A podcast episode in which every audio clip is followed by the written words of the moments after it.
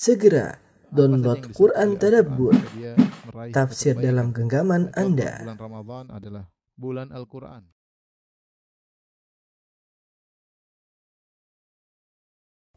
Bismillahirrahmanirrahim. Assalamualaikum warahmatullahi wabarakatuh. Alhamdulillahi ala ihsani wa syukru lahu ala taufiqihi wa amtinani wa asyhadu an la ilaha illallah wahdahu la syarika lahu ta'ziman li sya'ni wa asyhadu anna Muhammadan abduhu wa rasuluhu da'ila ridwani. Allahumma salli alaihi wa ala alihi wa ashabihi wa ikhwani. Uh, para jamaah uh, Masjid Al-Ukhuwah BSD yang dirahmati oleh Allah Subhanahu wa taala, kita melanjutkan pelajaran kita dari kitab Al-Kabair karya Al-Imam Az-Zahabi Asy-Syafi'i rahimahullahu taala. Kita sampai pada dosa besar ke-31 yaitu adamu tanazzuh minal baul wa huwa syiarun nasara.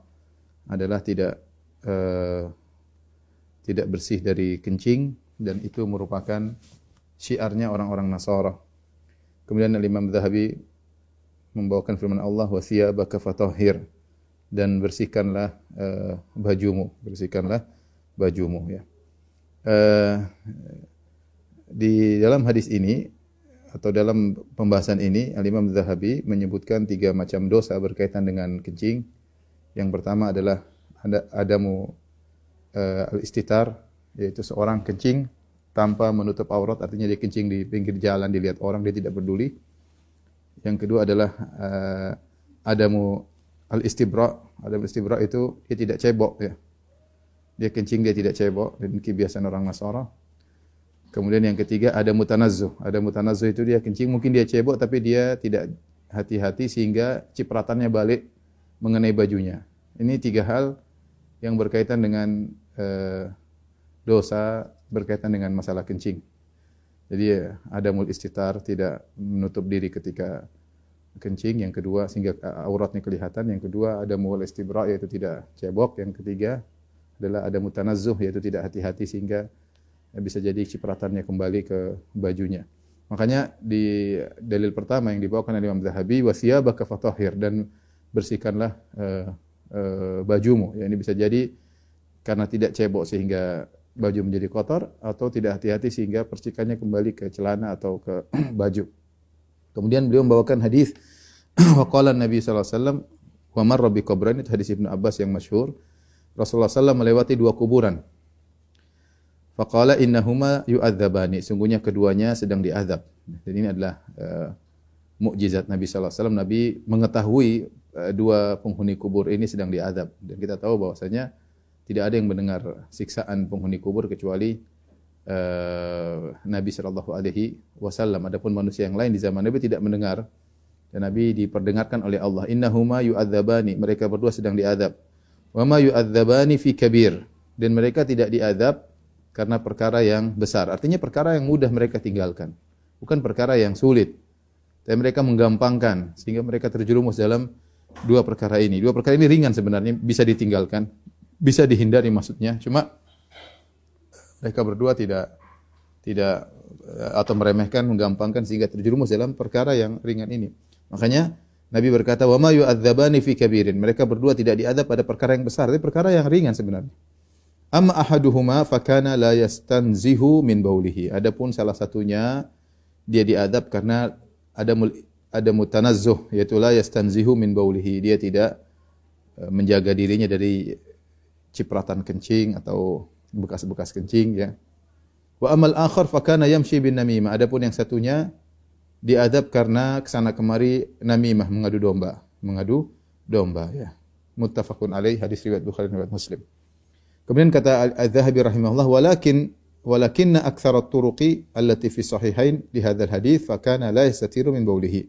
Namun mayoritas riwayat yang datang dalam sahih Bukhari dalam sahih Muslim untuk hadis ini dalam dengan lafal fakana la yastatiru min baulihi yaitu tidak menutup diri ketika buang air kecil ya. ya. Nabi SAW dahulu kebiasaan kalau buang air menjauh. Demikian juga orang Arab Arab dahulu mereka kalau ingin buang air mereka menjauh agar tidak terlihat oleh mata-mata manusia. Ya.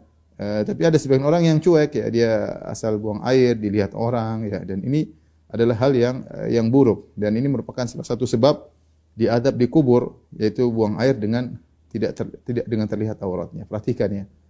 Ini orang dia bukan membuka auratnya seluruhnya, cuma dia tidak hati-hati. Dia asal di pinggir jalan dia buang air sehingga orang yang lewat bisa melihat.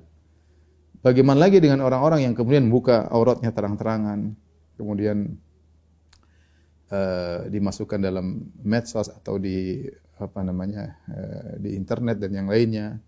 Ini cuma dia dia tidak dia tidak menutup dirinya ketika buang air. Dia ada keperluan untuk buka celananya untuk terbuka auratnya ada keperluan. Itu pun ketika dia tidak hati-hati sehingga terlihat ya. Eh, dia tidak menutup diri, maka dia diadab dengan adab kubur. Bagaimana lagi dengan yang sengaja kemudian membuka auratnya di hadapan banyak orang eh, kemudian disebarkan di media, tentu ini lebih parah lagi ya.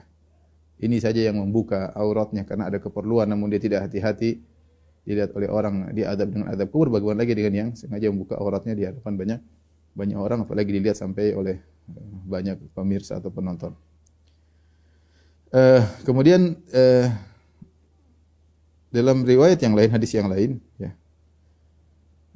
Wa an Anasin radhiyallahu anhu dari Anas radhiyallahu anhu, ani Nabi sallallahu alaihi wasallam, Nabi sallallahu alaihi wasallam, tanazzahu minal baul. Hendaknya kalian waspada dari air kencing, bersihkanlah diri kalian dari air kencing. Fa inna ammata adzabil qabri minhu karena kebanyakan adab kubur dari masalah kencing yang tidak bersih. Ya.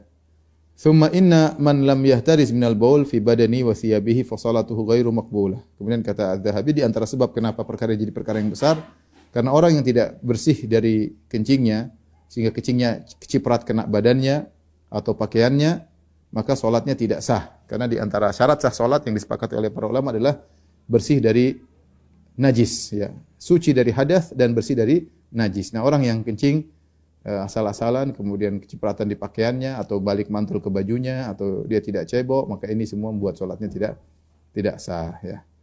Dan tadi ya, beliau mengatakan adalah kebiasaan syiarnya orang Nasara. Orang kalau buang air kecil tidak pernah tidak pernah cebok, tidak pernah cebok. Makanya saya pernah dengar cerita ada seorang masuk Islam uh, seorang uh, kafir dia masuk Islam dia dia waktu mencuci pakaian mencuci pakaian ada kalau nggak salah sekolah atau mahasiswa dia menerima laundry. Dia membedakan ternyata orang muslim pakaiannya orang muslim nggak bau. Sementara kalau pakaiannya orang-orang Nasoro terutama celana dalamnya sangat bau ya. Tentu beda ya yang satu cebok satunya nggak cebok. Tentu sehingga dia bisa dia bertanya-tanya kenapa bisa demikian? Akhirnya dia belajar belajar akhirnya dia masuk masuk Islam dengan sebab yang sederhana. Ya karena Islam mengajarkan apa? E, kebersihan. Islam mengajarkan kebersihan. Tapi kita lanjut pada hadis e, dosa besar berikutnya al-kabirah ats-tsaniyah wa tsalasun. E, dosa besar ke-32 al-makkas. Al-makkas adalah penarik pajak. Penarik pajak. Wa huwa dakhilun fi qoulihi ta'ala dan ini masuk dalam orang-orang yang diancam oleh Allah dalam firman-Nya Innamas sabilu 'alal ladzina yadhlimuna an-nas wa yabghuna fil ardi bighairil haqq ulaika lahum adzabun alim. Sungguhnya dosa itu bagi orang-orang yang berbuat zalim kepada manusia kemudian berbuat uh, apa ber, uh, melampaui batas di atas muka bumi tanpa hak. Ulaika lahum adzabun alim. Bagi mereka adab yang pedih. Seakan-akan Imam Zahabi uh, mengatakan ayat ini mencakup uh, orang yang petugas penarik pajak ya. Bahwasanya mereka berbuat zalim mengambil harta manusia tanpa hak dan bagi mereka adab yang uh, yang pedih ya. Dan di antara tafsiran para ulama tentang kisah uh, kaum Nabi Shu'aib selain mereka adalah orang-orang yang uh, tidak jujur dalam menimbang, mereka sering mengurangi timbangan, melakukan tatfif ya. ya sehingga mereka diadab oleh Allah di antaranya mereka juga menarik pajak dalam sebagian tafsiran para ulama ya. Uh, apa namanya? Uh, wala taqudu bi kulli siratin tu'iduna wa tasudduna an sabilillahi man amana tabghunaha iwaja di antara tafsir ayat tersebut janganlah kalian nongkrong di jalan ya tu'iduna nakut-nakuti orang. Di antaranya kalian memotong pajak orang yang lewat diambil uh, hartanya oleh kaum Syuaib ini di antara dosa yang dilakukan oleh kaum Syuaib mereka menghalangi orang ada yang lewat diambil sebagian hartanya jadi mereka majakin orang, malakin orang kalau bahasa uh, bahasa kita. Uh, di antara hal yang menunjukkan menarik pajak atau malak orang dosa besar, tadi ayat tadi, walahum adzabun alim bagi mereka adab yang pedih. Kemudian di dalam hadis yang masyhur tentang wanita pezina yang dia bertobat dan dia mensucikan dirinya dari dosa dengan dia minta dirajam akhirnya dia dirajam kata Nabi SAW mengomentari wanita ini yang dia mensucikan dirinya dengan dirajam. Dia ngaku sehingga dia dirajam. Kata Nabi laqad tabat taubatan law tabaha sahibu maksin la ghufira lahu aw laqubilat minhu. Kata Nabi mengomentari wanita ini sungguh wanita ini telah bertobat dari zina yang dia lakukan. Dengan taubat yang sangat besar seandainya penarik pajak bertobat dengan taubatnya wanita ini akan diampuni oleh Allah Subhanahu wa taala. Jadi ini menunjukkan narik pajak dosanya besar ya. Jadi sampai Nabi menyamakan tobatnya wanita pezina dengan tobatnya penarik pajak. Tapi wanita pezina ini dia tobatnya tobat luar biasa. Sampai dia melaporkan dirinya, sampai dia dirajam. Tobatnya luar biasa. Sampai dia mengatakan seandainya penarik pajak bertobat seperti tobatnya wanita ini, maka dia akan diampuni. Artinya kalau dia tidak bertobat seperti tobat wanita ini tidak diampuni oleh Allah Subhanahu wa taala. Berarti dosanya sangat besar. Kenapa? Karena dia ngerampas harta orang. Dia ngerampas harta orang, dia ambil tanpa hak, ya. Kalau dia mau terima tobatnya, dia harus bertobat seperti wanita pezina ini, baru diterima oleh Allah Subhanahu wa taala. Bukan tobat main-main. Tapi tobat yang sungguhnya. Makanya dia mengatakan laqad tabat taubatan law tabaha sahibu maksin lahu. Seandainya uh, dia bertobat dengan tobat yang uh, seperti wanita ini, wanita pezina yang tobat ini, maka penarik pajak tersebut akan diampuni oleh Allah Subhanahu wa taala atau akan lakubilat minhu atau akan diterima taubatnya. Kemudian Az-Zahabi mengomentari, dia berkata, "Wal makkasu fihi syabahun min qati'it tariq." Wal makkas penarik pajak itu mirip dengan perampok. Ya, tapi tidak sampai pada derajat perampok karena kalau perampok ngambil seluruhnya, ini ngambil sebagian. Ngerampok tapi ngerampok sebagian, 10%, 5%, 15% ya, rampoknya sebagian. Kalau perampok semuanya diambil, ya. Maka dia mengatakan kata Az-Zahabi rahimahullah, "Wal makkasu fihi syabahun min qati'it tariq." Penarik pajak ini, pemalak harta orang ini mirip dengan ada ada kemiripan dengan uh, perampok. Bahwa syarrun minal lis dan dia lebih parah daripada pencuri. Dia lebih parah daripada pencuri. Fa inna man asafan nasa wa jaddada alaihim dharaib Sungguhnya orang yang berbuat zalim kepada merepotkan manusia dan memperbaharui dharaib. Dharaib itu pajak.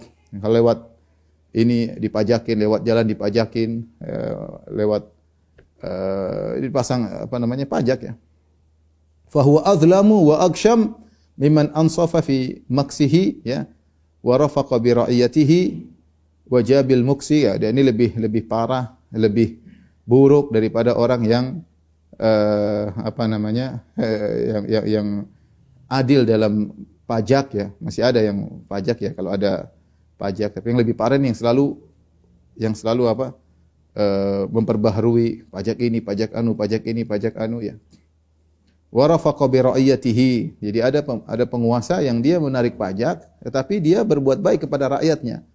Pajak tersebut dikembalikan kepada rakyatnya. Ini masih lebih mending kata Az-Zahabi daripada yang cuma lewat diambil diambil diambil. Wajabil maksi penarik pajak wa katibuhu dan pencatatnya wa akhidhuhu dan yang memungut pajak min jundiyin wa syaikhin uh, dari tentara atau syekh atau sahibi zawiyatin atau orang yang ditugasin ya. Syuraka'u fil wizr akaluna lisuhat kata dia hukumnya sama semua ya. Ini maksud dia rahimahullahu taala yang berurusan dengan berurusan dengan pajak baik pemungut pajaknya baik tentara yang memaksa untuk pajaknya, baik uh, mungkin kepala suku yang ngambil pajaknya, uh, semuanya petugas pajak yang mencatatnya, semuanya sama-sama bersyarikat, bersekutu dalam dosa. Akaluna lisuhad, yaitu makan harta yang haram. Fanas'alullah al-afiyata fid dunya wal akhirah bimannihi wa karamihi innahu ala kulli syai'in qadir. Maka kita mohon kepada Allah keselamatan dunia dan akhirat dengan karunia-Nya dan kemuliaannya sungguhnya Allah maha kuasa atas segala uh, sesuatu. Ini di antara dosa besar yang sangat berbahaya adalah uh, mengambil harta orang tanpa hak. Kita tahu bahwasanya di antara hal yang diharamkan oleh syariat adalah uh, adalah darah, harta dan harga diri. Ya. Kata Nabi SAW, Inna amwalakum, inna dima'akum wa amwalakum wa aradakum haramun kahurmati yaumikum hadza fi syahrikum hadza fi baladikum hadza. Ya, ketika haji wada Nabi mengatakan sungguhnya uh, darah kalian haram tidak boleh ditumpahkan. Tidak boleh seorang menumpahkan darah orang lain. Wa amwalakum haram dan harta kalian haram tidak boleh diambil seorang mengambil harta orang lain.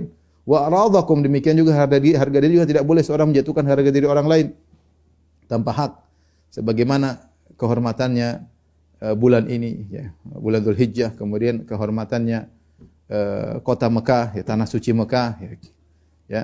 jadi uh, hukumnya haram hukum asal seorang tidak boleh menumpahkan darah tidak boleh mengambil harta orang tidak boleh menjatuhkan harga diri orang lain.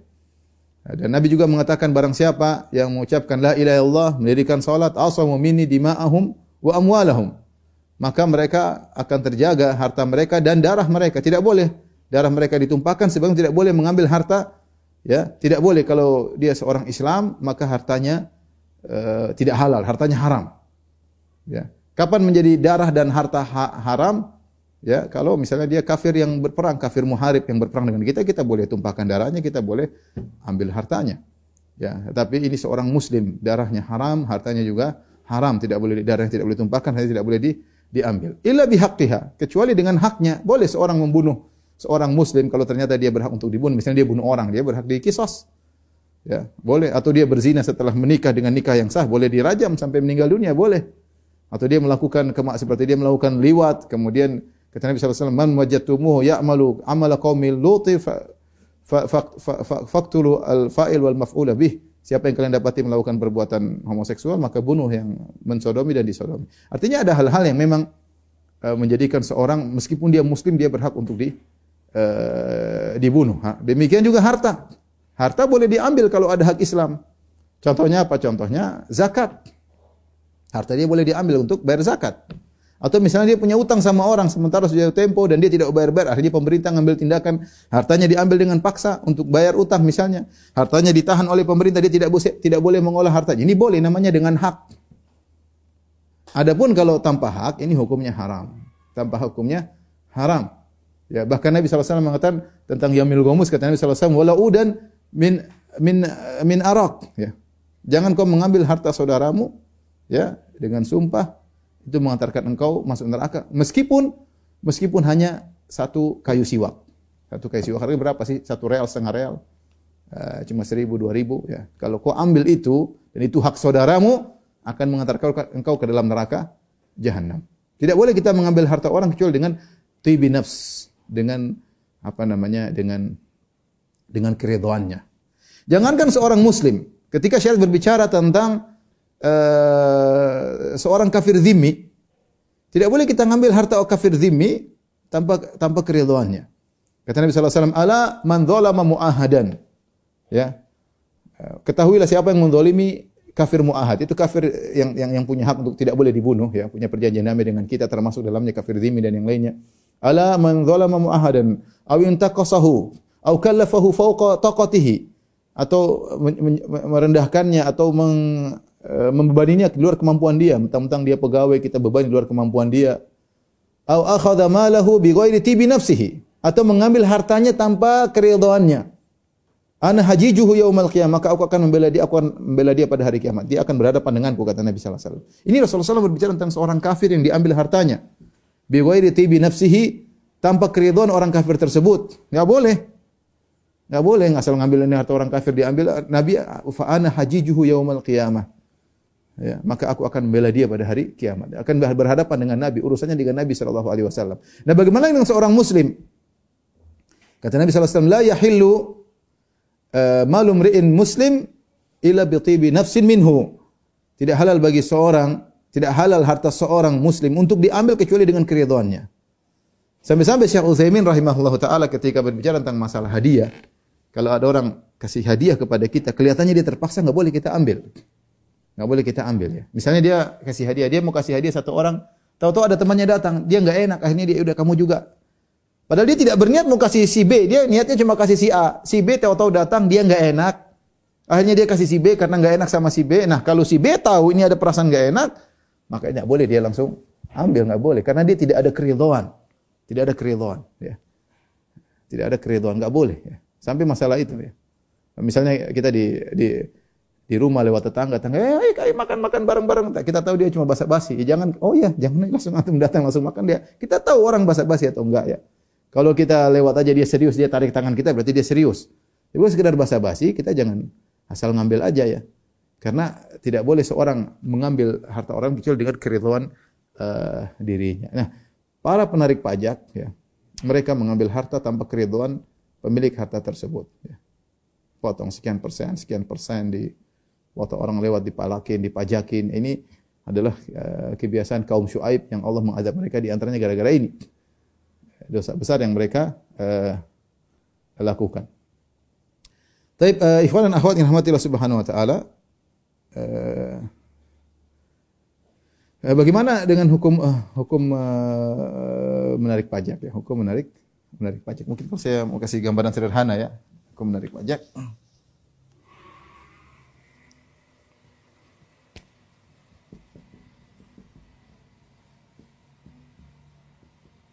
Ya.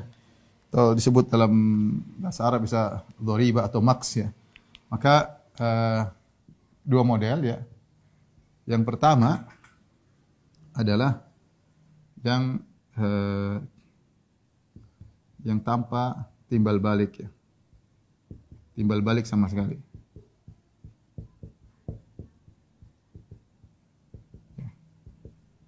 Seperti yang dilakukan orang lewat jalan dia, kemudian dia pajakin, lewat kampung dia dipajakin dan inilah kebiasaan kaum Syuaib. Seperti apa kalau lewat kampung dia dipajakin. Lewat kampung dia kampungnya maka dipajakin. Maka dipalak misalnya. Apa dasar kalau cuma lewat ini bumi milik Allah ya kamu kebetulan punya kemudian lewat dipajakin apa apa alasannya ya? Atau kemudian misalnya ya lewat eh, pelabuhannya dipajakin ya.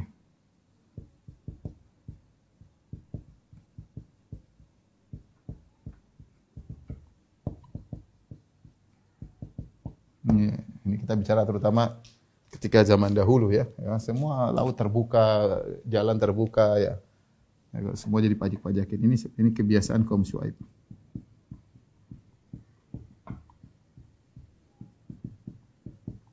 Jadi malak ya.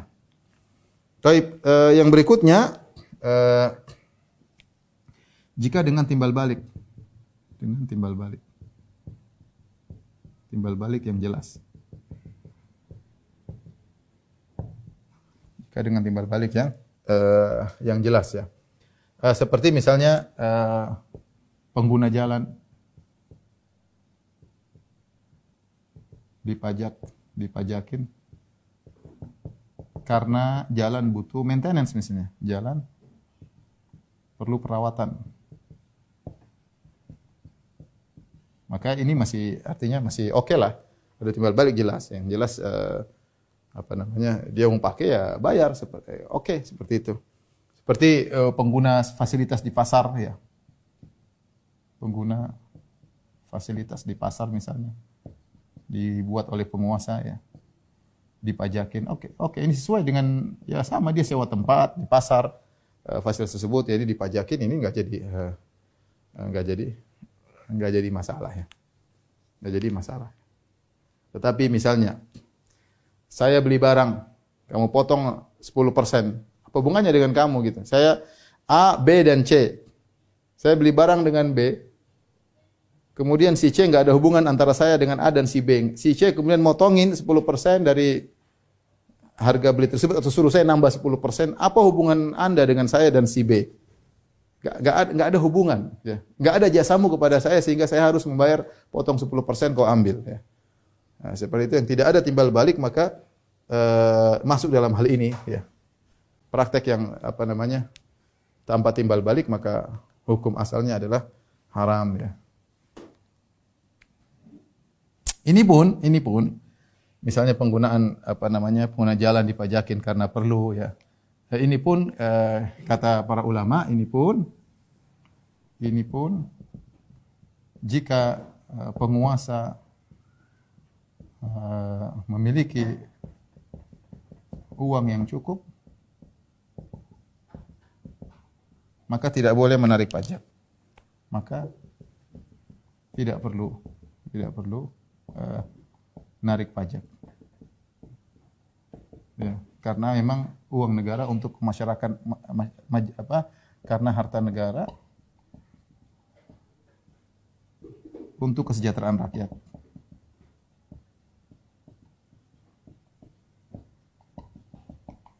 Ya, ini pun kata para ulama, kalau memang penguasa tidak punya harta, ya itu baru. Mungkin dia perlu melakukan seperti ini.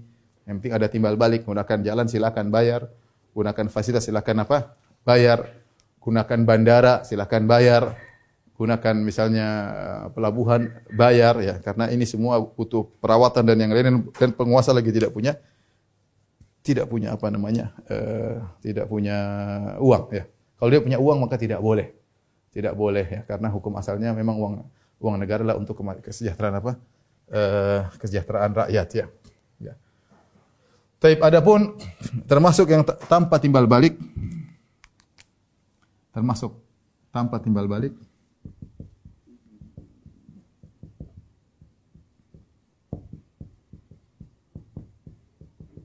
seperti apa? Pajak apa namanya? Pajak beli rumah beli rumah, beli tanah, apa hubungannya? Kenapa saya harus harus bayar? Ini kita bicara hukum asal ya. Saya transaksi antara dan A dan si B. Kenapa kemudian uh, pihak C harus ngambil dari A dan dari si B? Apa hubungannya? Ya, apa hubungannya? Nanti kalau saya dia ngurus ya saya bayar. Urusan apa urusannya aduh. Itu lain cerita, tapi saya sekedar beli saja, kemudian dipotong apa alasannya? Ya, itu tanpa timbal balik dan ini hukum asalnya haram mengambil uang tanpa ada keridhaan. Kemudian misalnya penghasilan dipotong.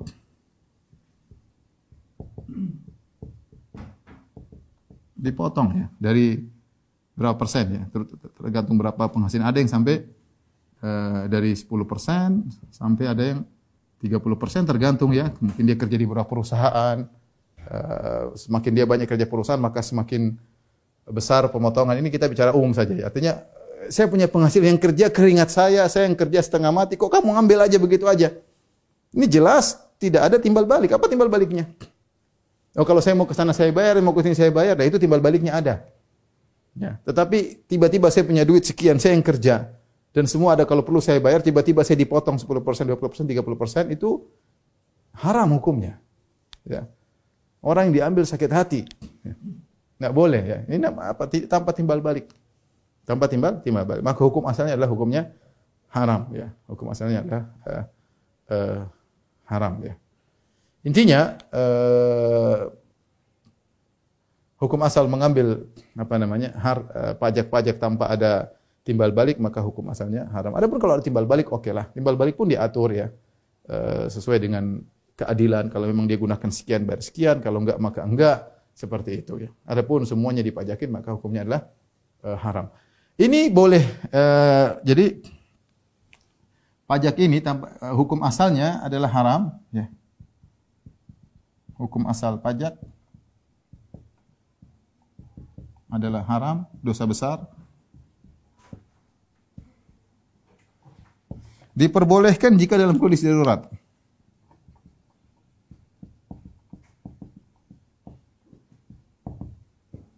Dalam kondisi darurat.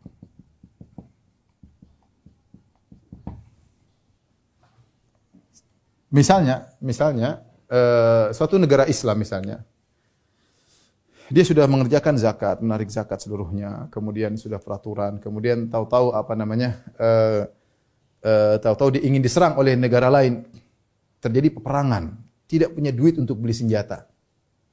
Kalau dia ya bertahan dengan kondisi dia, maka negaranya akan habis dan mudarat lebih besar. Maka dalam kondisi demikian pernah mengatakan boleh darurat. Ya, berarti dia boleh narikin pajak dari seluruh rakyatnya, mau diambil dari potong gaji mereka, kekayaan mereka diambil 10% secara merata, boleh-boleh saja. Karena ini darurat. Dan ini ada timbal baliknya. Timbal baliknya adalah menjaga masyarakat dari kemudaratan daripada kehancuran suatu suatu negara. Ini ini boleh, ini boleh, tapi dia hukumnya darurat. Hukumnya darurat. Uh, oleh karenanya, uh, misalnya Baitul Mal kosong, uh, harta negara nggak ada, utang melulu semuanya. Ini darurat ya.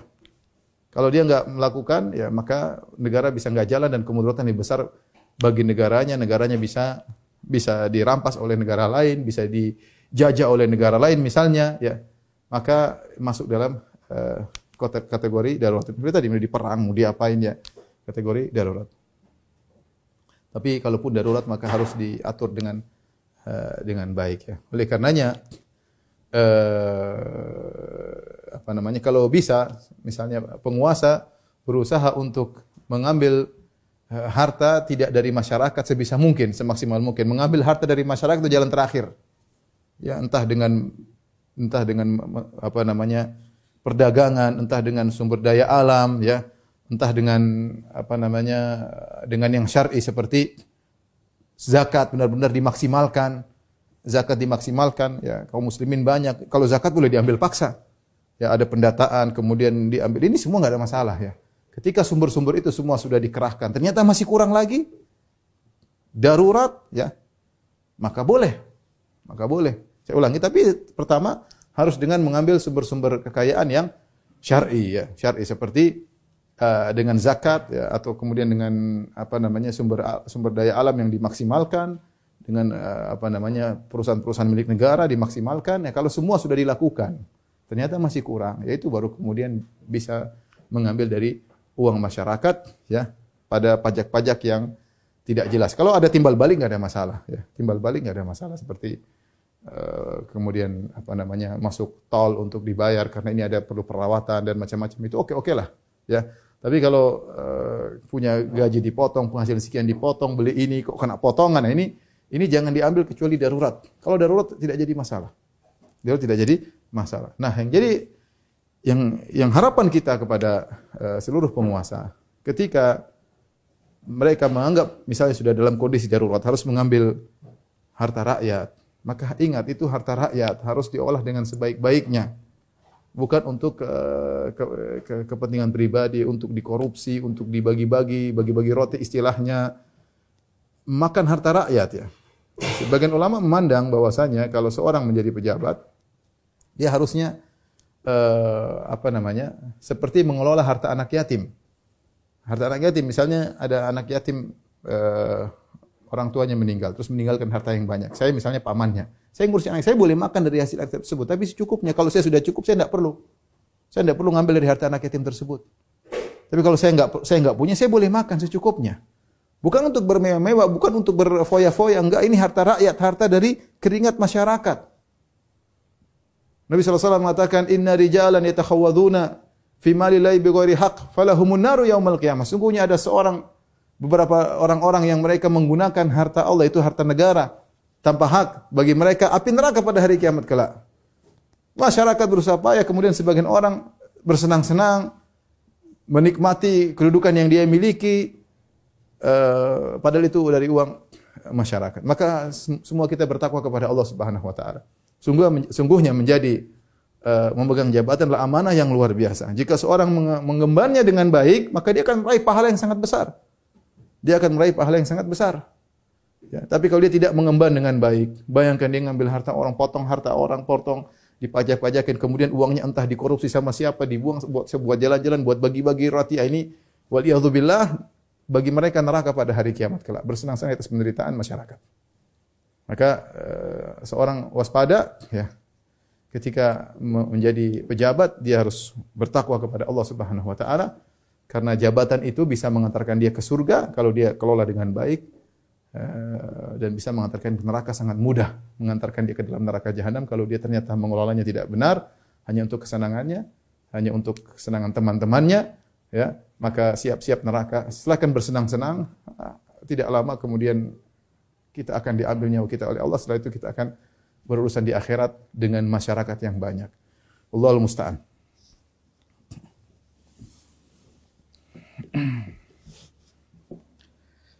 Taib uh, berikutnya Al-Kabirah Al-Thalitha Wal-Thalathun Dosa besar ke-33 Ar-Riya wa huwa minan nifaq. Ar-Riya yaitu Eh, menampakkan amal soleh untuk dilihat oleh orang lain.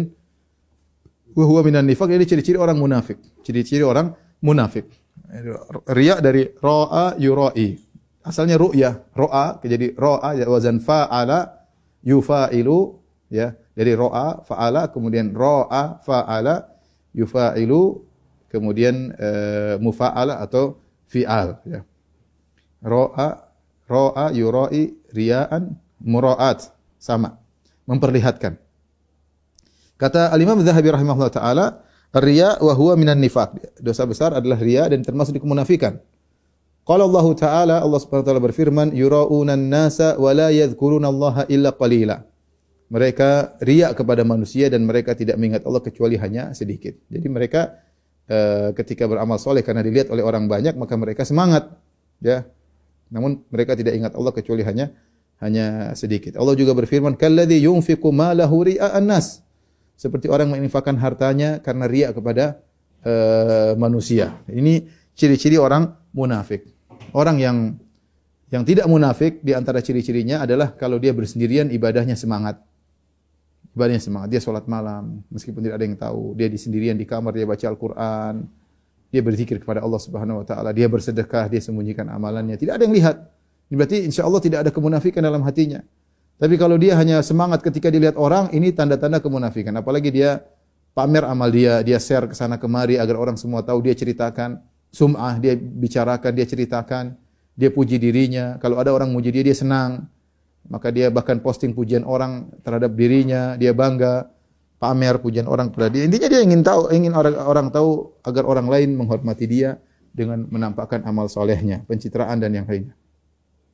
Wa qala Nabi sallallahu alaihi wasallam Rasulullah SAW bersabda, "Awwalun nasi yuqda alaihi yaumal qiyamah." Sungguhnya orang yang pertama akan di eh, dihukum pada hari kiamat kelak adalah rajulun ustushhid, seorang yang mati syahid. Fa bihi, kemudian dihadirkan orang yang mati syahid ini. Fa arrafahu Allahu ni'amatahu, maka Allah ingatkan dia tentang nikmat-nikmat yang Allah berikan kepada dia. Ya, mujahid, dia diberikan kekuatan, kehebatan menggunakan senjata, bermain pedang, keberanian. Fa arafaha, ketika diingatkan tentang nikmat-nikmat tersebut, dia ingat nikmat-nikmat itu semua. Ma amil tafiha Allah bertanya, apa yang kau lakukan dengan nikmat-nikmat tersebut? Karena setiap nikmat itu ada tanggung jawabnya. Tsumma la tus'aluna yauma idzin na'im. Semuanya kalian akan benar ditanya tentang nikmat yang kalian dapatkan ya. Seorang mujahid yang badannya kuat, pandai menggunakan senjata, keberanian itu semua nikmat. Berani itu nikmat. Badan kuat nikmat, jago main senjata nikmat, lihai e, berperang nikmat. Ini semua nikmat, tapi ada tanggung jawabnya. Apa yang kau lakukan dengan nikmat-nikmat tersebut? Qala qataltu fika hatta tushhid. Aku berperang karena engkau ya Allah sampai aku mati syahid. Qala kadzabta. Kata Allah kau dusta. Walakinnaka qatalta liyuqal jari. Tetapi kau berperang supaya engkau dikatakan seorang pemberani. Qad faqad dan telah dikatakan. Perhatikan di sini niat dia supaya uh, berperang supaya dikatakan pemberani, dikatakan jagoan, dikatakan pahlawan dia dapatkan. Dia dapatkan, dia tersohor sebagai seorang jagoan, seorang pemberani. Ketika niatnya adalah untuk mendapatkan sanjungan, dia dapatkan. Tapi apakah ketika dia disanjung menunjukkan bahwasanya dia diridhoi oleh Allah? Jawabannya tidak. Maka saya ingatkan kita tidak boleh terpedaya dengan sanjungan orang. Tidak boleh terpedaya dengan banyaknya followers. Tidak boleh terpedaya dengan banyaknya viewers. Tidak boleh terpedaya dengan pujian orang. Lihat ini yang mati syahid ini dipuji, diakui, faqad dan telah dikatakan semua orang menyanjung dia mengakui kehebatan dia. Ya uh, ternyata belum belum tentu dia ikhlas. Belum tentu dia ikhlas. Dia dapatkan keinginan ketenaran tersebut dia dapatkan. Makanya ketika Hatim At-Ta'i bertanya kepada Nabi tentang ayahnya, uh, Adi bin Hatim, dia bertanya tentang ayahnya Hatim At-Ta'i. Hatim At-Ta'i seorang yang sangat yudrabu bihil mathal fil karam. Seorang Arab yang terkenal sangat dermawan. Bahkan kalau orang mencontohkan tentang kedermawanan, mereka akan menyebutkan Hatim At-Ta'i. Anaknya masuk Islam. Maka dia bertanya, ya, ya Rasulullah, bagaimana ayah saya dahulu? Dia sangat dermawan, menjamu tamu, eh, membantu orang miskin, beri makan kepada fakir miskin, dan macam-macam. Kata Nabi SAW, Kana abuka yuridu amron fa'asobahu. Ayahmu dahulu ketika melakukan itu semua, dia ingin sesuatu, dan dia mendapatkannya. Rasulullah mengatakan fa'asobahu, dia dapatkan. Apa yang dia inginkan? Ternyata aroda zikr. Dia ingin dikenang, ingin disebut-sebut oleh masyarakat, dan dia dapatkan. Benar, dia terkenal. Hatim atau ini terkenal. Orang kalau sudah bicara kedermawan pasti nyebutin Hatim atau Is, orang yang sangat dermawan. Taib, ketika dia disanjung manusia, ketenaran popularitas yang dia dapatkan tersebut, orang muji dia, apakah berarti dia pasti ikhlas? Jawabannya tidak. Antum disanjung oleh banyak orang, bukan berarti antum berarti dicintai oleh Allah, belum tentu. Belum tentu niat antum lurus, belum tentu. Jangan terpedaya. Apalagi kalau antum memang mencari popularitas tersebut. Apa kata Allah kadzabta kau dusta walakin liyuqal annaka jari. Tapi kau melakukan itu semua supaya kau dikatakan memberani faqad qil yang telah dikatakan. Thumma umira bihi ala wajhi ulqiya finnar. Kemudian diperintahkan malaikat menggeret wajahnya lemparkan dalam api neraka jahanam. Ini yang pertama. Mujahid masuk neraka. Yang kedua ustaz. Wa rajulun ta'allama al-ilma wa 'allamahu. Seorang belajar ilmu ilmu agama wa 'allamahu dan dia mengajarkannya.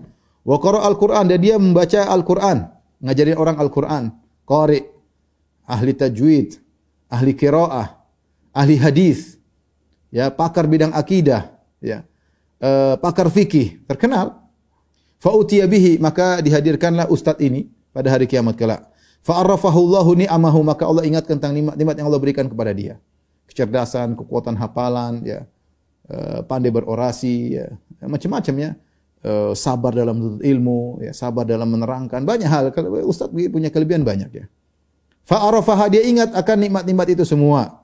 Qala fama amilta fiha? Allah bertanya, apa yang kau lakukan dengan nikmat-nikmat yang aku berikan kepadamu? Qala ta'allamtul ilma wa 'allamtuhu. Ya Allah, aku belajar ilmu dan aku mengajarkannya, ilmu agama dan mengajarkannya. Wa qara'tu fikal Qur'an dan aku membaca Al-Qur'an karena engkau ya Allah. Kata Allah, kadzabta, kau dusta. Walakin ta'allamta Liyuqal alim. Tapi kau dusta. Kau itu belajar ilmu agama supaya dikatakan orang alim. Supaya dikatakan orang alim. Wa qara'tal Qur'an liyuqal qari. Dan kau ngajarin Al-Quran supaya kau dikatakan qari ahli baca Quran. Faqadakil yang telah dikatakan. Tujuanmu dikenal sebagai orang alim. Tujuanmu dikenal sebagai dikenal sebagai qari ahli baca Quran. Dikabulkan. Faqadakil yang telah dikatakan tentang dirimu. Thumma umira bihi. Kemudian diperintahkan orang ini. Fasuhiba ala wajihi kemudian digeret atas hatta ulqiya finnar sambil lempar ke dalam neraka jahanam dihina digeret bukan di badannya bukan digeret di pantatnya digeret di wajahnya wajahnya yang tergeret di eh, tanah kemudian lemparkan di neraka jahanam yang ketiga yang masuk neraka adalah dermawan wa rajulun Allahu alaihi wa atahu min asnafil mal seorang yang Allah lapangkan hartanya baginya Allah berikan kepada dia berbagai macam model harta emas perak ada ya kalau zaman sekarang mungkin sawah ladang, kebun, rumah mewah, properti, ya, uh, mobil mewah, ya banyak ya. ya. Mungkin punya villa di sana sini. Pokoknya kata Allah, kata Nabi wa atahu min asnafil mal. Allah berikan kepada dia berbagai macam model harta. Fa bihi maka dia dihadirkan pada hari kiamat kelak. Fa arrafahu ni'amahu maka Allah ingat tentang nikmat-nikmat yang Allah berikan kepadanya. Fa dia pun ingat. Qala ma amilta fiha? Apa yang kau lakukan dengan nikmat-nikmat tersebut? Kata dia, "Ma taraktu min sabilin tuhibbu an yunfaqa fihi illa anfaqtu fihi lak." Ya Allah, tidak ada satu jalan kebaikan pun yang kau ingin, kau suka diinfakkan di situ aku kecuali kecuali aku infak di situ. Ada jalan kebaikan apa pun yang kau suka aku berinfak di situ, aku infakkan di situ. Buat anak yatim saya infakkan, buat janda-janda kesusahan saya infak, ya, buat orang kena bencana saya infak, buat pondok, buat masjid, buat dakwah. Ya, semua saya infak ya Allah. Semuanya saya infak. Qal Semuanya karena engkau ya Allah. Dia bilang demikian. Kata Allah, apa hari kiamat mau nipu Allah enggak mungkin. Wa huwa alimun bidzati sudur. Allah tahu tentang isi hati manusia. Kita punya riak tersembunyi di balik dalam relung hati pun Allah tahu. Kalau kita ikhlas pun enggak ada yang tahu. Allah pun tahu kita ikhlas. Enggak perlu kita bilang saya ikhlas. Allah tahu. Dan enggak perlu kita bilang kita ikhlas sementara kita riak. Allah pun tahu kita riak. Allah tahu isi hati yang paling dalam. Kata Allah, "Kadzabta, kau dusta." Walakinnaka fa'alta liyuqal huwa jawad. Tapi kau melakukan itu semua supaya kau dikatakan dermawan. Faqad qil dan telah dikatakan terkenal. Seperti Hatim At-Ta'i. Kana abuka arada amran fa asabahu. Kata Nabi, ayahmu dulu ketika dermawan dia ingin dikenang, ingin disebut-sebut dan dia mendapatkannya. Dia mendapatkannya. Thumma umira bihi fasuhi ala wajhi. Kemudian diperintahkan digeret di atas wajahnya hatta ulqiya finnar, kemudian lemparkan dalam neraka jahanam, masuk neraka. Ini hadis riwayat Muslim. Ini kisah tiga orang yang tragis, yang tiga orang tua, tiga orang yang hebat, yang agama tegak dengan tiga orang ini. Agama Islam tegak dengan tiga orang ini. Mujahid, alim, dermawan. Yang kita butuhkan tiga orang yang dalam menegakkan agama Islam. Namun ketika niatnya salah, hanya mencari pujian dan sanjungan, maka mereka yang pertama kali diazab. Mereka yang pertama kali. Harusnya mereka yang paling mungkin awal-awal masuk surga, justru sebaliknya mereka malah yang pertama kali diadab oleh Allah Subhanahu wa taala gara-gara ria ingin dipuja. Ini peringatan bagi kita bahwasanya Jangan terpedaya dengan ketenaran, dengan popularitas, jangan terpedaya dengan sanjungan orang. Kapan kita ingin sanjungan tersebut, Allah kadang berikan. Ada orang kalau ingin disanjung, terkadang dia dapatkan, terkadang dia tidak dapatkan. Tapi bisa jadi seorang ingin disanjung dan dia mendapatkan uh, popularitas tersebut, tapi namun hal ini tidak menjadikan bahwasanya dia berarti baik, belum tentu. Wa an Ibnu Umar radhiyallahu anhu hadis berikutnya dari Ibnu Umar radhiyallahu anhu anna nasan qalu lahu sebagian orang berkata kepada Ibnu Umar, "Inna nadkhulu ala umara'ina." Kami bertemu dengan pemimpin-pemimpin kami, fa naqul lahum bi khilafi ma natakallahum bihi. Maka kami muji mereka berbeda dengan apa yang kami ucapkan tentang mereka. Idza kharajna kalau kami meninggalkan mereka min indihim. Kalau kami keluar meninggalkan mereka, kami ngomong lain. Kalau ketemu mereka, kami ngomong lain. Kalau Ibnu Umar, kunna na'uddu hadza nifaqan ala ahdi Rasulillah sallallahu alaihi wasallam. Menurut kami itu adalah kemunafikan. Memuji Eh, penguasa uh, di depan mereka, sementara kalau di belakang ngomong enggak buruk di belakang ini adalah kemunafikan ya. Seharusnya kalau diberi kesempatan ketemu dengan penguasa dan ada catatan-catatan yang memang perlu disampaikan langsung. Jangan kemudian depan mulai puji-puji, nanti belakang ngomong enggak bagus. Datang ketemu nasihati. Bisa jadi nasihat yang tulus keluar dari hati yang tulus tersebut bermanfaat bagi dia dan akhirnya dia berusaha, menjadi lebih baik dan bermanfaat bagi masyarakat. Ya. Jangan seperti itu kata Ibnu Umar. Ini dianggap munafik seperti di belakang ngomongnya. Ini di depan ketika itu mau langsung tidak ada nasihat yang keluar hanya pujian-pujian maka itu adalah kemunafikan. Wa qala Nabi sallallahu alaihi wasallam Rasulullah SAW bersabda, "Man samma samma Allahu bih wa man yura'i ra'illahu bih." Muttafaqun alaih. Barang siapa yang sum'ah memperdengarkan amalan dia, maka Allah akan memperdengarkan dia pada hari kiamat. Allah akan bongkar uh, aib dia di hari kiamat kelak. Wa man yura'i barang siapa memperlihatkan amalan dia, yura'illahu bih maka Allah akan perlihatkan hakikat dia pada hari kiamat kelak. Ini uh, ada beberapa tafsiran ya. Ada ada yang mengatakan bahwasanya kalau di dunia dia cerita-ceritakan amalan dia, dia perlihatkan, maka pada hari kiamat Allah akan permainkan dia. Allah datangkan pahala solatnya misalnya, pahala sedekahnya, pahala dakwahnya. Di depan dia dia sudah senang pahala hajinya. Dia sudah senang kemudian Allah hancurkan pahala tersebut di hadapan dia. Kenapa? Karena selama ini dunia ternyata dia tidak ikhlas. Dia hanya uh, ria. Pahalanya diperlihatkan, dia dia menyangka dia akan dapat pahala tersebut, ternyata dihancurkan amalan tersebut, pahala tersebut. Kenapa? Karena ternyata dia riak dan Allah akan bongkar aib dia pada hari kiamat kelak. Oleh karena ikhwan dan akhwat yang rahmatillah subhanahu wa ta'ala, seorang merenungkan diri kalau dia terjerumus dalam riak dan riak, dia pikir, aduh nanti saya akan dibongkar riak saya hari kiamat kelak. Dibongkar oleh Allah, malu, malu. Orang melihat kita seakan-akan kita tulus, seakan-akan kita ikhlas, ternyata kita dalam hati ada udang di balik batu ya. Ya, ingin disanjung, ingin dihormati, eh, cerita tentang kelebihan kita, cerita tentang perjalanan hidup kita supaya kita disanjung. Allah Maha tahu. Dan sebenarnya kita pun tahu, sinyal kita tahu kita punya sinyal dalam hati. Cuma kita mau lanjutkan atau tidak? Karena karena pujian itu lezat. Pujian itu kelezatan. Disanjung orang itu kelezatan. Betapa banyak orang ingin mengeluarkan uang yang banyak supaya bisa disanjung, supaya bisa dihormati. Ini tidak peduli mau berapapun yang dikeluarkan, ya. Oleh karenanya tatkala seorang sudah terjebak dengan kelezatan sanjungan, kelezatan banyaknya pengikut, kelezatan banyaknya orang yang memuliakan dia, dia terjebak ya. Dia terjebak, dia ingin disanjung ya. Ingat, ini semua akan dibongkar oleh Allah pada hari kiamat kelak. Niat untuk disanjung, dihormati akan dibongkar oleh Allah pada hari uh, kiamat kelak. Maka seorang waspada selama dia bisa menyembunyikan amalnya itu yang terbaik ya. Kata Nabi sallallahu alaihi wasallam Eh, man istata'a minkum an yakun lahu khabi'un min amalin salih falyaf'al. Siapa di antara kalian yang mampu punya amal saleh yang disembunyikan maka lakukanlah. Lihat bagaimana para salaf dahulu mereka bersusah payah untuk menyembunyikan amal saleh mereka. Berusaha payah. Tidak ingin orang lain tahu. Tidak ingin orang lain tahu mereka berusaha payah. Sekarang orang sebaliknya berusaha payah untuk pamer amalannya. Berusaha payah untuk pamer pamer amalan dia. Foto lah dengan dihadirkan timnya lah, kemudian disebarkan di medsos lah semua ibadah yang dilakukan disebarkan hanya mencari pujian pengakuan. Ya. Dulu para salaf menyembunyikan amal soleh mereka dengan semaksimal mungkin agar tidak ketahuan. Sebagian kita di zaman sekarang justru berusaha untuk memamerkan amal kita. Hati-hati. Ustaz saya ikhlas kok waktu saya pamer ya Allah yang lebih tahu ya. Hati-hati. Ya, kalau ternyata di balik hati kita meskipun kita sembunyikan ada ingin disanjung, ingin dipuji, ketika kita memamerkan amal kita, maka itu akan Allah bongkar pada hari kiamat kelak. Allah akan bongkar pada hari kiamat kelak. Man samma samma Allahu bih wa man yura'i yura'illahu bih. Barang siapa memperdengarkan Allah akan perdengarkan aibnya. Barang siapa memperlihatkan Allah akan perlihatkan aibnya. Niat buruknya tersebut akan dibongkar. Ternyata selama ini dia riya. Allah akan bongkar bukan di dunia ini tapi di hari kiamat kelak. Waliyadzubillah. Wa an Muadz radhiyallahu anhu dari Muadz radhiyallahu anhu an Nabi sallallahu alaihi wasallam dari Nabi sallallahu alaihi wasallam beliau bersabda al yasiru minar riya syirkun.